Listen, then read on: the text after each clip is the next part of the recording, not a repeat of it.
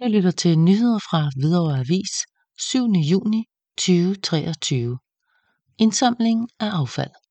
En hjertersag for Ruder S.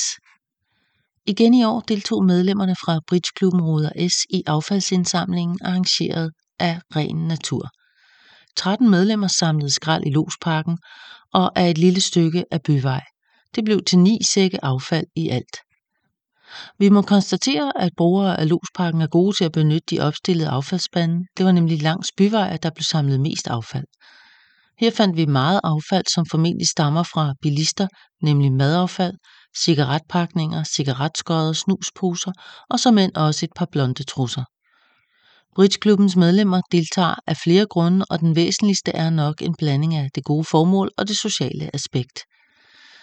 At sørge for en ren natur ligger os meget på sinde, derfor deltager vi gerne i dette projekt. I Bridgeklubben har vi desuden et rigtig godt socialt miljø, og vi afsluttede dagens affaldsindsamling med en fælles frokost i vores lokaler på Byvej, siger Bridgeklubben.